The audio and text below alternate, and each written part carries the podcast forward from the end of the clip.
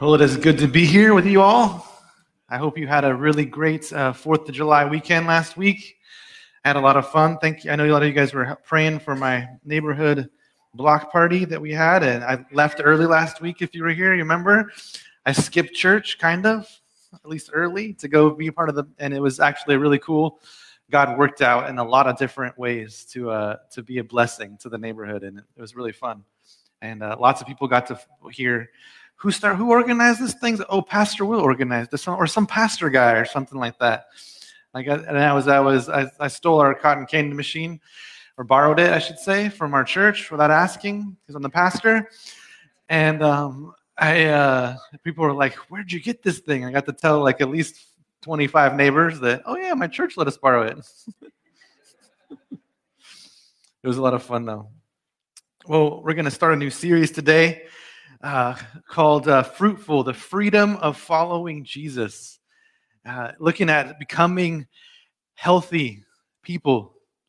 It's something I've been thinking about a lot over the last year and all the things we've gone through. And my heart's desires for us as a church is that we would feel fruitful, we would feel the health, that our lives are feel abundant, we have rest in our life, that we don't feel overly stretched and burdened, and that we see these good things happening around us and through us and in our life. And, and so we're looking at the fruits of the Spirit to produce fruitfulness in our life. And uh, today I want to talk about that, the, about how the one of the elements of fruitfulness that maybe where this all flows out of. We're going to get a background for, in the Galatians today, where the passage, famous passage comes from. And it all centers around freedom. That's why I subtitled it The Freedom of Following Jesus. That by, by surrendering our life to Jesus, we find freedom. We find fruitfulness. We find health. The exact opposite of the way maybe people would think about following anyone or anything, right? I don't know about you guys, but we like, I, I like to be in the driver's seat of my life. I remember I learned this when I was pretty young that I really prefer to be in the driver's seats.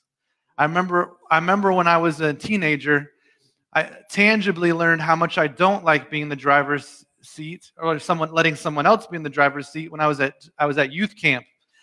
And we would do this jet ski, we did this lake day, and they'd have these jet skis, and you could ride on the back of a jet ski with one of the counselors or the staff of the camp whatever you know, on these really fancy big jet skis at the time that go like 50 miles an hour, maybe 50 knots, and we said miles an hour. I don't know, but they go fast.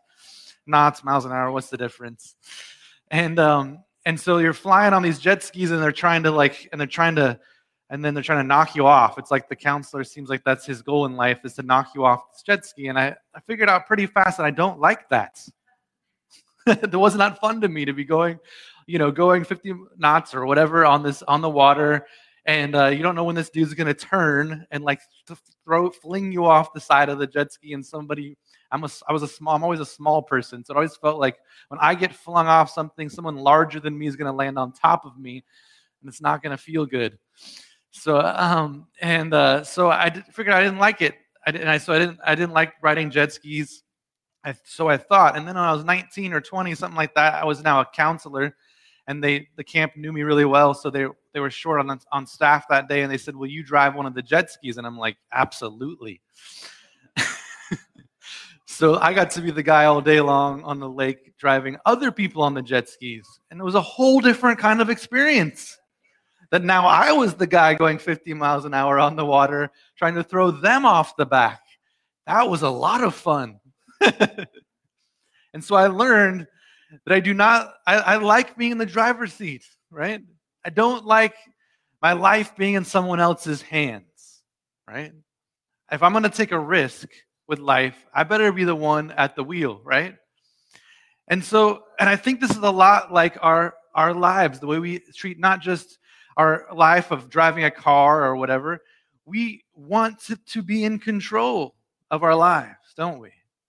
It feels terrifying to let someone else be in control or to it may be more more likely to happen in your life is to let cir- circumstances will happen in our life and we when we feel out of control we feel very I mean that, that is that is the source of a lot of our anxiety in life is when you feel out of control. And so when we come to this concept of following Jesus, like our passage is going to say, being led by the Spirit, which is another, really another way of saying following Jesus and the power of the Spirit, letting the Spirit direct your, your life of, of following Christ and following God's will and becoming the person that God made you to be. It's very counterintuitive to, to our the way we think about freedom and, be, and health we just celebrated the 4th of July, and for most of us in America, freedom means autonomy. I getting to do what I want to do, right? Which is really just uh, in him, which is not the complete view of freedom from the b- biblical perspective. And so I want to talk about that today. What is true freedom? How does following Jesus lead to greater freedom than following your own hearts?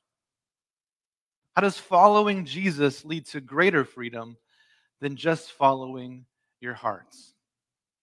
We're going to be in Galatians chapter 5 today. I'm actually, to give context to the whole chapter, the book a little bit. So this week I'm just going to be setting up the, the fruits of the Spirit by kind of understanding Galatians and, and where Paul is coming from in the whole chapter before he gets to that part of the fruit of the Spirit. Just a little bit of background, because when I jump into this, these verses, it's going to sound kind of confusing because we're jumping into a different world. And we're jumping into this world in an ancient Turkey. And, and Paul had planted these churches in Turkey. And the, these were gent, mostly Gentile churches, churches that were non Jewish, right? It was amongst Romans. And and Paul had come there, and in the power of the Spirit, he preached the gospel, and people believed in the gospel of Jesus Christ. And, and he had started to establish them in the truths of who Jesus is and what he had done for them. And, and one of the things he would have taught them is that they were, they, they were part of God's plan since the beginning. The only scriptures they had were the Old Testament, the New Testament hadn't been written yet. And so he would be teaching them from the Old Testament how you now, through Jesus Christ, are a part of God's ancient people, Israel You've been grafted into the, the family, you would say. You've been adopted into God's family, and now you have you are full uh, heirs of the promises of the Old Testament. So you can look to the Old Testament and God's promises and God's character and who He is, and you can know that you are 100% a part of that because you put your faith in Jesus. And so everything's good.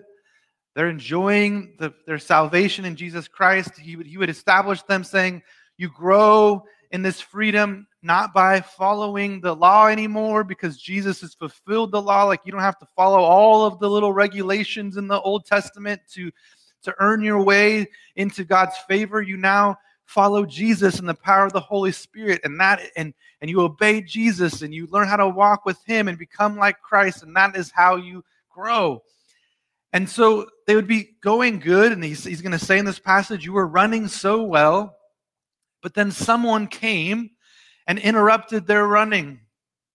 There was this group called that got ended up being called the Judaizers, and they were a group of Jewish Christians who had really started to establish a false gospel. So it's even a little bit nebulous to call them Christians. And they started going around and teaching people that that just the Jesus and his death for you on the cross and following the Spirit wasn't enough. That you need to follow the law.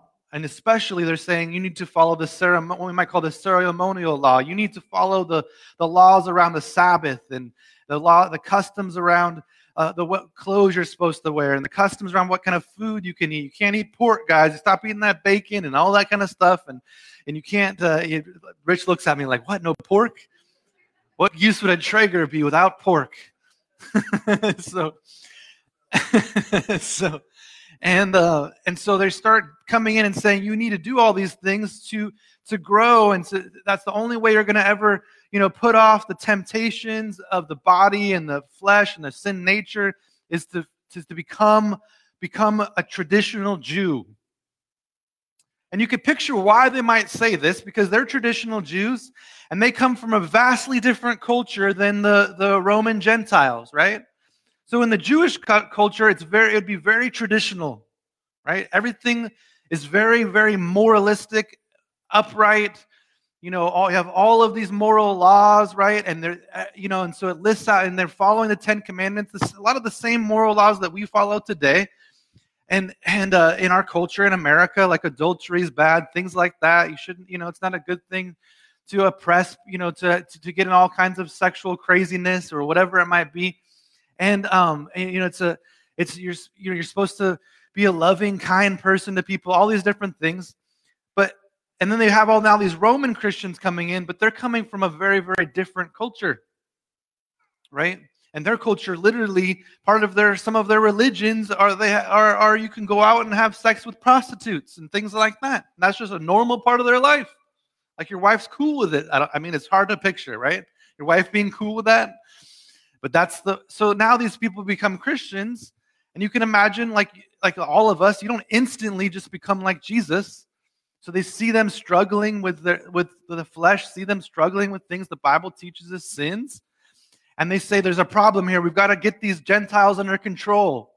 Not recognizing maybe that their own sin and their own legalism and that they're sinning in a whole different kind of way. It just looks a lot better. But there's all kinds of other sins, very religious sins like pride and and uh, you know there were there's a lot of degrading of women and things like that that are happening in these very religious moral cultures right? There's a and, and um and so but they're looking at these gentiles and like those guys are crazy. They're off on they're and they're they're, they're not just getting in line. So they think that what paul taught about how the spirit is how you overcome the temptations of sin he's like that's clearly not enough because they're not getting in line fast enough so what they really need to do now is do all that stuff and become good traditional Jews. And you can picture that. We see this today, don't we, in our own hearts? And we'll talk about this in a second. And so Paul writes them to say, Oh, no, no, no. I preach to you the gospel.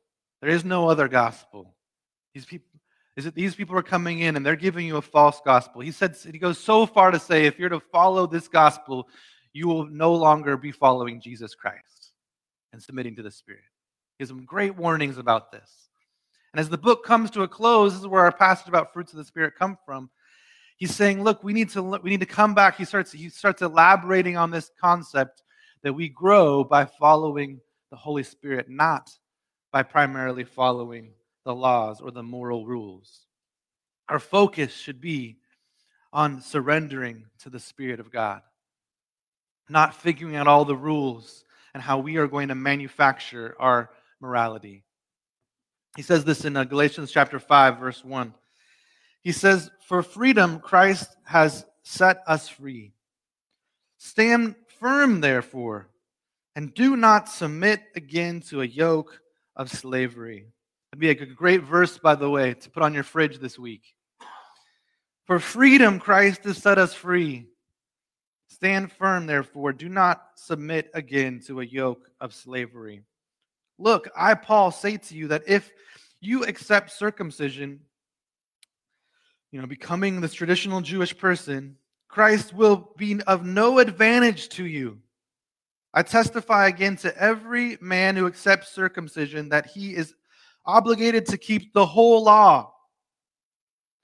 You are severed from Christ, you who would be justified by the law. You have fallen away from grace.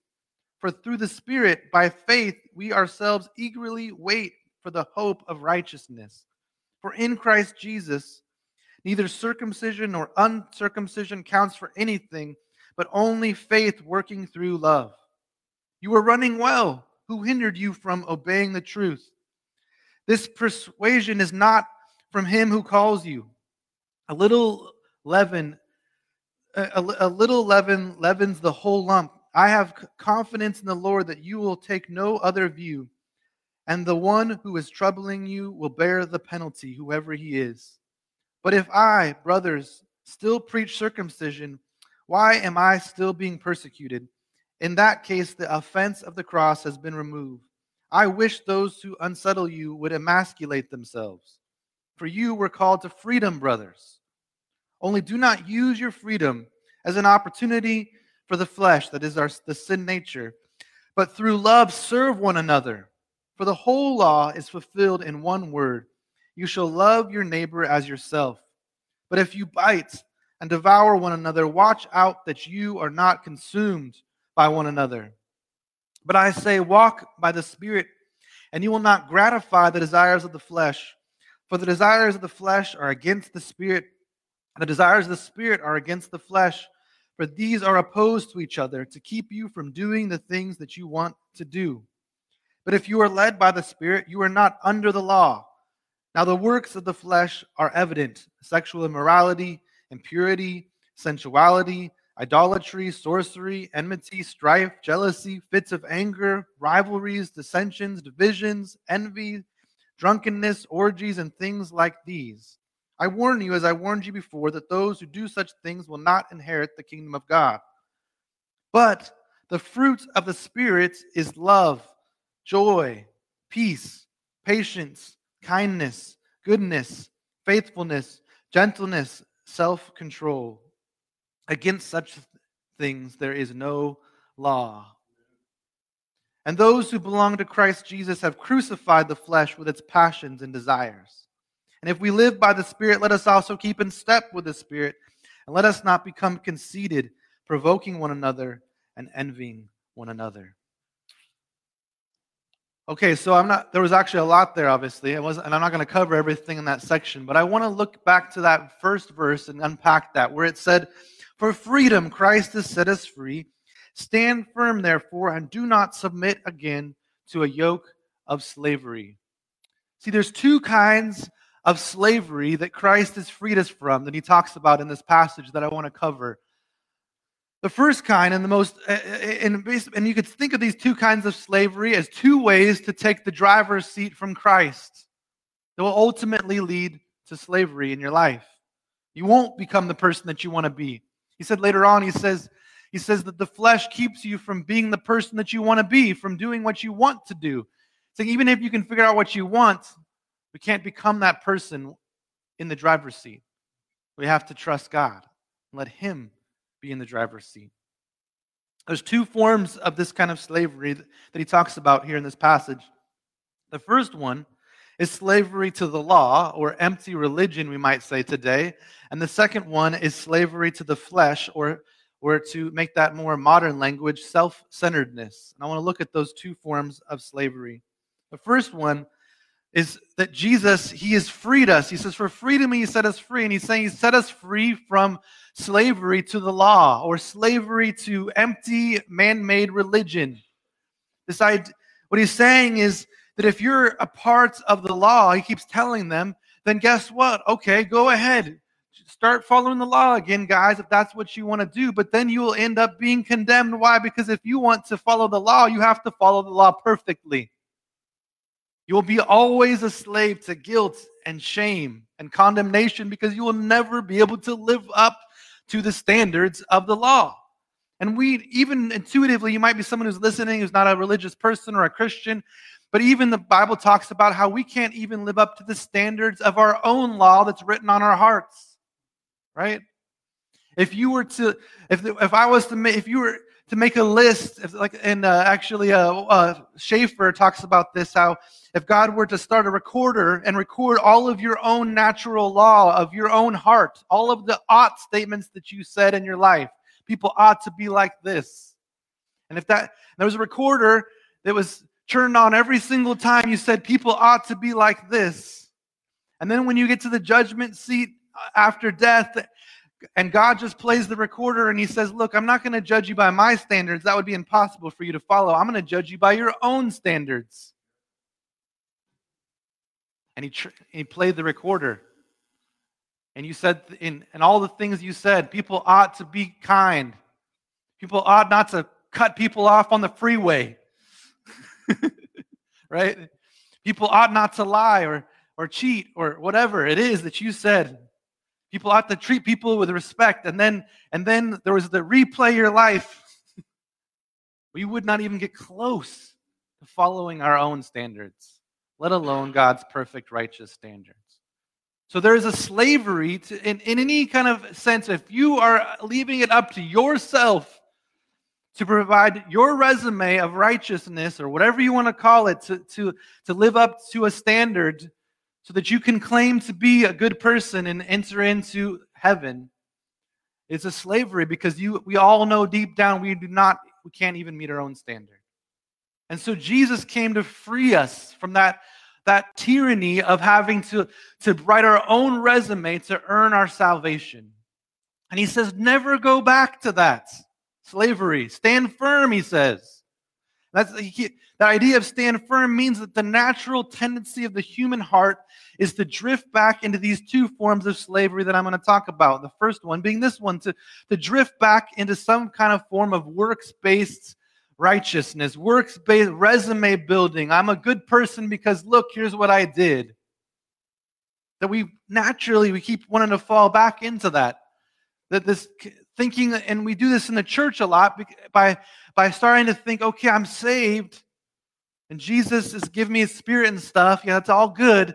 But then when life feels a little bit like it's not going the way it's supposed to go, anybody ever felt like that before? We start thinking, well, what I really need to do is I need to figure out how to how to scheme and strive to make my life better. That whole following the spirit thing isn't working. I need to start finding my own law. Like I need to scheme a way to become like Jesus is what we do in the church, or to become the happy human being that God wants me to be, or to believe in God's promises, or whatever it might be. And so, so I'm down on myself, and I'm going to scheme a way to fulfill God's promises in my life. And so we get to working and striving and coming up with a plan whatever it might be and we start thinking i remember i remember when i was a young christian it was like it always seemed like all the really righteous guys got up at like five in the morning and read their bible and like did all you know and like they prayed and like you find out this guy he gets up at five in the morning and reads his bible and prays for like an hour and you're like and i'm like this young kid i'm like what? That's crazy talk. Like i don't want to do that right but you start trying to figure out how you're going to do all these things because you think, I got to be more like that person, so I need to do this, I need to do that. And it just becomes this rat race of busyness that isn't connected to a restful, loving, vibrant relationship with God anymore. Not that any of those things were the dude who gets up at five in the morning and has this great righteousness coming out of that isn't that is that's not bad, that's great. But it wasn't getting up at five in the morning and reading his Bible and and, and praying for an hour that made him righteous. It's Jesus Christ and the connection to Jesus that makes you righteous, right?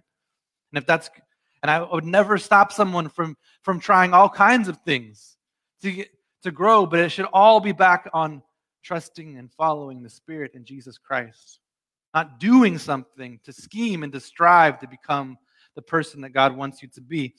I, I love, I got a pastor this week gave this great example of this this works based righteousness and scheming. And he used the illustration actually from Galatians of he gives an illustration in chapter 4 about the way Sarah tried to scheme to become to get the, the child of the promise of God to her. In, in Genesis chapter 12, God comes to a, to a man who's 80 years old and married to a, a woman who's 70 years old and never and is barren, never had kids. And he says, Look, I want you to go to this country I'm calling you to, and you're going to have a child. And through this child, I'm going to bless the whole world. Right? And and they and they they trust God and they're faithful. But then as the years go on, and, and they're they're I mean, here's this is you got this 80 year old guy He's an, and he's supposed to be have this child who's going to bless the whole world. He's think about that, like an 80 year old man and his and his wife. They're not thinking in terms of having kids at this phase of their life, especially after never having kids.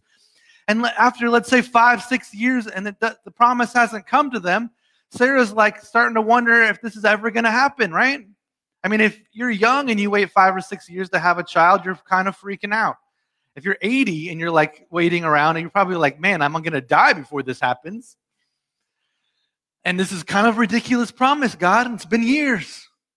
This you start to lack faith. You start to start to think, I got to do. And so, what Sarah does is she starts to think, well, I'm not going to let go of God's promise, but I feel like I've got to figure out a way to make this happen because clearly something's wrong here.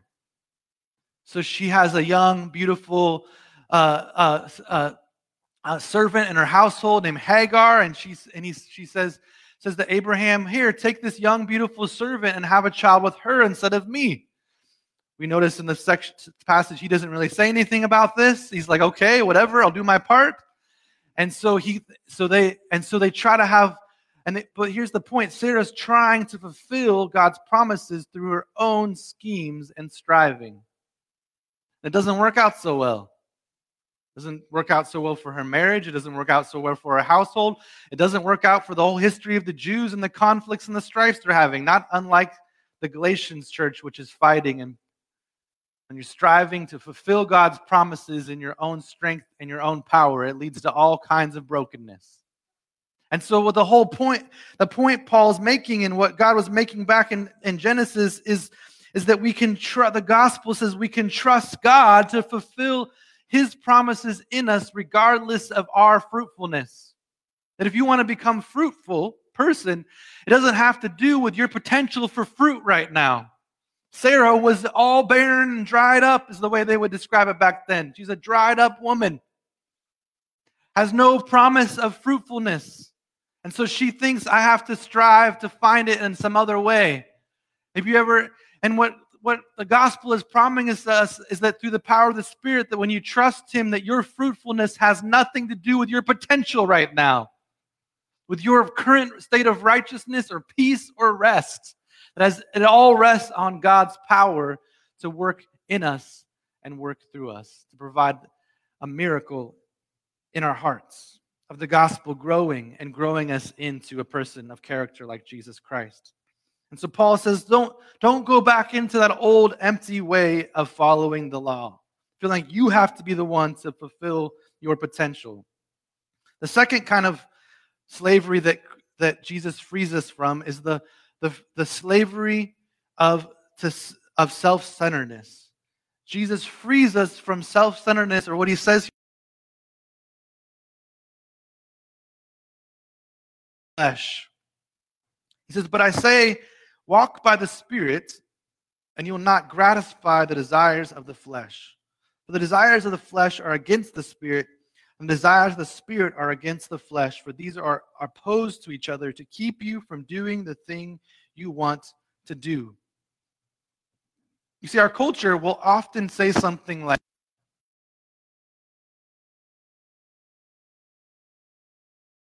I am most free when I can do whatever I want with a little caveat as long as I'm not hurting anybody else. I am most free when I can do whatever I want. But really, what the scriptures teach us over and over again is this is just a more subtle version of this of slavery. Because when we, when we live our life with that at the center, we're basically saying we are the center and I can do whatever I want. And so now I am a slave to that I, to that ego, to me, and to what I want. Now I have to be the one that has to not only figure out what I want, I have to figure out what's right, right?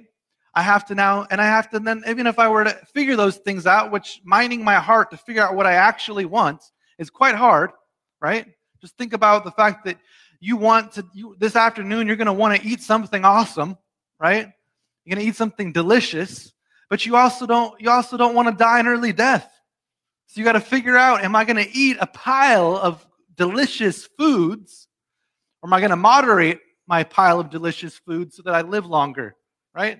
And we have these conflicts in our hearts all the time. What do I want? I want a lot of things. And even when I, and what he's saying that even when I figure out what is best for myself, I don't end up being able to do the thing that I want to do because that's the second part. I have to actually get what I want. And now I'm the center and it's all up to me. And now if I try to get what, what I want, I also have to protect what I want from everybody else and all the competition around me. And everybody, and I, and I have all these people around me and them and their idea of what's right and what's wrong and what we should be going after in life. And now they're a threat because they're saying what I say is right is wrong. And now they're in competition. And they're a threat to me and they're a threat to my vision of what I'm supposed to be because we're all living like the flesh is saying we're all, I'm this, we're the center. And so we don't ever say like, I want to be God, but we live life in the driver's seat. The classic driver's seat. I'm going to do what I want, where I want. This is this is these are this is my keys, God. This is my car, God. This is my life. I'm going to drive I'm going to drive it wherever I want. Don't you dare try to question if I'm if I'm lost. I'm not lost. Just taking the scenic routes. And so it's another form of slavery. I like the uh, I like the way I read, read this week. He says, like in the Bible, when we talk about sin, it's really primarily getting at this concept of self-centeredness. And William Temple, in this book called Christianity in the Social Order, he says this. This is the idea of sin. He says the idea of sin that the Bible talks about at its very the very core. It's saying, "I am the center of the world that I see." I am the center of the world I see. And where the horizon is depends on where I stand. Education may make me make my self-centeredness less disastrous by broadening my horizon of vision. But it's like a man climbing a tower who sees further in terms of physical vision while remaining himself the center and the standard of reference. I am the center of the world that I see. And all it, it points out the, the idea that even if I were to make myself the center, I am a terrible center because I can only see so far. I only know so much. And I only have and I have very little power to to control my life and to have autonomy over myself and where I'm going, even even with my limited vision of where I should go. And so self-centeredness is ultimately a form of slavery, the scriptures say. I, I, I uh, for a long time, I think a long, long time ago, I heard a pastor describe it like a cul-de-sac of despair, where I keep having to define what it is that I want and thinking, this is what I want, and then I go back to that, and so I pursue that thing. Okay, what I want is to get a career, and so I go and I pursue a career, and I, and now I'm in. I go to pursue that career, and I'm working hard at that career, and then I and I get the career, and but then I have the career now, and I don't feel as fulfilled and satisfied as I thought I would by the career. So now I have to find something else to fulfill and, and satisfy me. And so now I think, oh, now I, what I have to do is I have to conquer romance and I have to find a spouse and have kids or whatever and settle down. And now I get that. And then you have three little kids running around and it's not quite as fulfilling as you thought it would be. And then, and then you, and then you have to go find something else. So, so it's like, oh no, I have to get a Harley Davidson. That will fulfill me and, and just ride free away from all of these constraints in my life. And you get that. And then, but it's just constantly that these things are all good things, but they're not God things. They're not satisfying the way they were meant to be. And so it's a constant rat race of trying to fulfill and satisfy yourself when all the time it was meant to be fulfilled and satisfied by trusting God. It's another form of slavery. And Jesus comes and he's the one who frees us from this slavery by, by loving us and caring for us and showing us that we can trust God to be the center because God is the source of love, because God is love. And God goes to the cross and he, he dies for all of our self centeredness, which shouldn't be too hard to admit at this point. But he doesn't take our self centeredness just as a rivalry to his throne. He, he takes us as his kids who are lost and leads us back to relationship with himself. Because the, the freedom, the only way to be free is to trust Jesus Christ. The only way to become free and to become healthy human beings is to let God be the center of our life again, to let Him take the wheel, to let Him be in the driver's seat. I think about uh, what John Stott said about freedom. It's a great little section. He says that he thinks this question of when we are most free. When is the when is a human being most free? And he likens this to the, a fish as an obvious example that a God created a fish to live and to thrive in water. You have this beautiful tropical fish, let's say, in your house that's on display in a tank. And this it's beautiful and it's thriving in this tank. And everyone can see it. It's it's happy, it's fed, it looks healthy, it can swim. It's not as free as it could be in the ocean, but you know, it's at least but let's see this fish in the in the tank is like, I don't feel free. I feel constrained by this water. I can see the world beyond the tank. And it looks enticing, this world beyond the tank. And one day the fish gets up in its mind to think, I'm going to be free. And so it gets down to the bottom of the tank and it works up a little bit of courage and it works up some velocity and it flies up out of the tank and it pops out. And it flaps down onto the carpet. And it sits there flopping around. Does the fish feel free as it flops there, choking and dying a slow death on the carpet. No, it felt free when it was in the tank, in the water.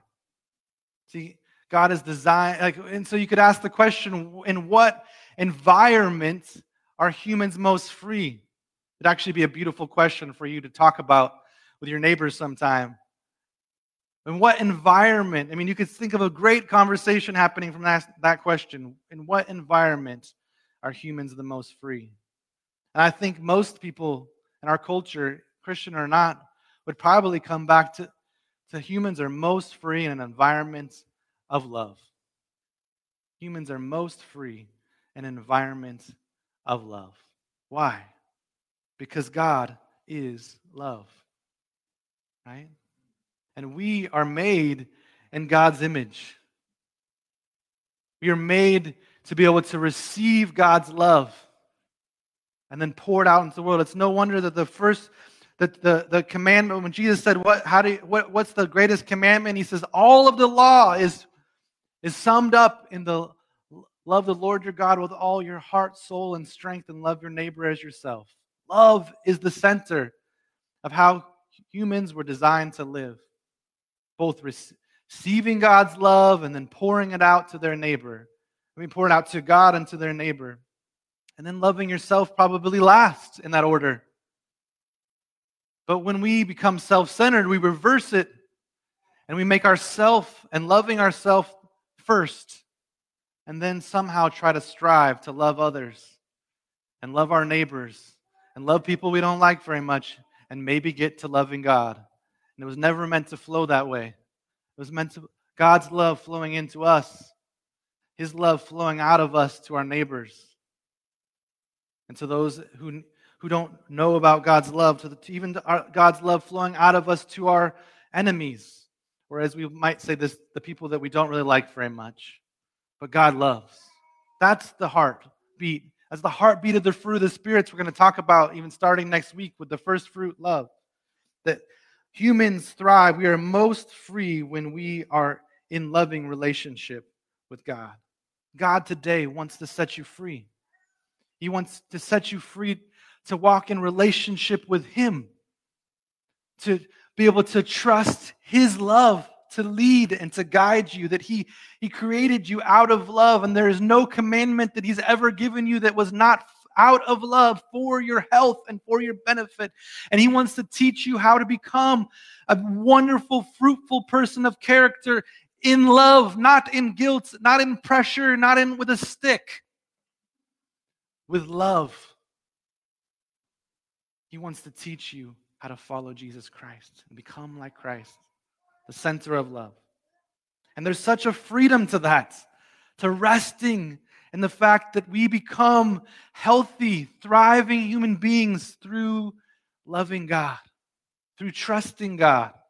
This whole, I hope this whole series, it feels like a summer of restored rest in the Spirit of God, that we become healthy, not by focusing on what we need to do, but we become healthy by, by living in relationship with God, by taking time to rest in who God is and what He's done for us, as we'll talk about over these next coming weeks. That all of these fruits of the Spirit love, joy, peace, patience, kindness, gentleness, goodness, self control all of these things, what are they? They are the character of Jesus Christ. And that is a love that was poured out for you before it is a love that is ever poured out through you. And so we find health by resting in who Jesus is and what he's done for us, by trusting him in the power of the seer to say, God, what is it that you have for me today? What a beautiful thing this summer if we start waking up and saying, Holy Spirit, what is it that you have for me today? What is it that help remind me of your love, of God's love for me today? What is it that you want me to rest in today, God? Help me to be in your presence, God. Be aware of your presence. Because the fruit of the Spirit is the Spirit's fruit. It is not your fruit. It is God's work in you. So we'll see. God helping you become the person that you were you were always designed to be.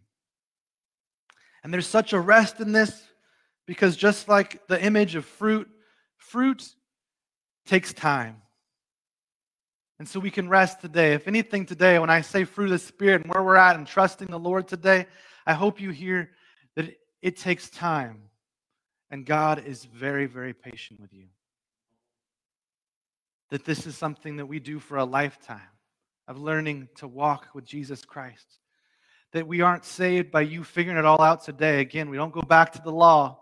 Think I have to be perfect today or I'm not going to make it to heaven or I'm not going to be loved by God. No, we don't go back to that. God loves you right where you are. We don't rebel from God and say, I'm going to take the driver's seat because I don't think you're good, God. And if I'm going to have a happy life, I need to be in control and define it my own way. We don't go to that form of slavery. We day by day trust that Jesus Christ is the source of love and life. Help me to walk with you, Jesus, today. Spirit, lead me, guide me, fill me with your joy. And when I'm feeling all of the negative effects of the flesh, I go back to the Spirit and I say, Lord, help me. Help me with my lack of peace today, God. Help me with my sadness today, God. Help me with my loneliness today. Would you tr- I'm going to trust you and let you lead me wherever you may lead me today. And we can do that in the power of the Spirit. That day by day I say, Yes, Jesus, I will let you be in the driver's seat because I know you are going to lead me to places of life and love. Amen. So I'll challenge you as we close today. The challenge today is to think who's in the driver's seat of your life? That's where we start this journey. Will you let Jesus be in the driver's seat of your life? Will you take a you might be listening here online or in here and and you're new to all this faith stuff and you're like, I'm not so sure if I can let Jesus take the driver's seat. I got so many questions. I'm not sure about all this Christian stuff or what you read to me in the Bible. I'm not sure if I can trust the Bible. You don't have to start with having all the beliefs figured out. You can start with Jesus, Holy Spirit, if you're real. I want to learn how to hear your voice. Lead me, guide me on a journey with you today, God. All of us can start in that place. God, I trust that you are love. I trust that you are love, God. Would you lead me and guide me in that love? Amen. Dear God, I just thank you for your word this morning. I thank you, God, that you are love and you have been love for all of eternity, Lord. I pray you help us to trust you today, to trust that everything that you have for us is love. Help us to learn how to, to walk in that and to be empowered by that to become new people. I pray as that we as we sing and we reflect on your word right now, Lord, I just pray that that love would pour into our hearts right now. That we would know you and hear you and as a God of love who is with us and present just like the people around us right now. That you are just as present with us as any other person here. That you are here in love for us. In Jesus' name, amen.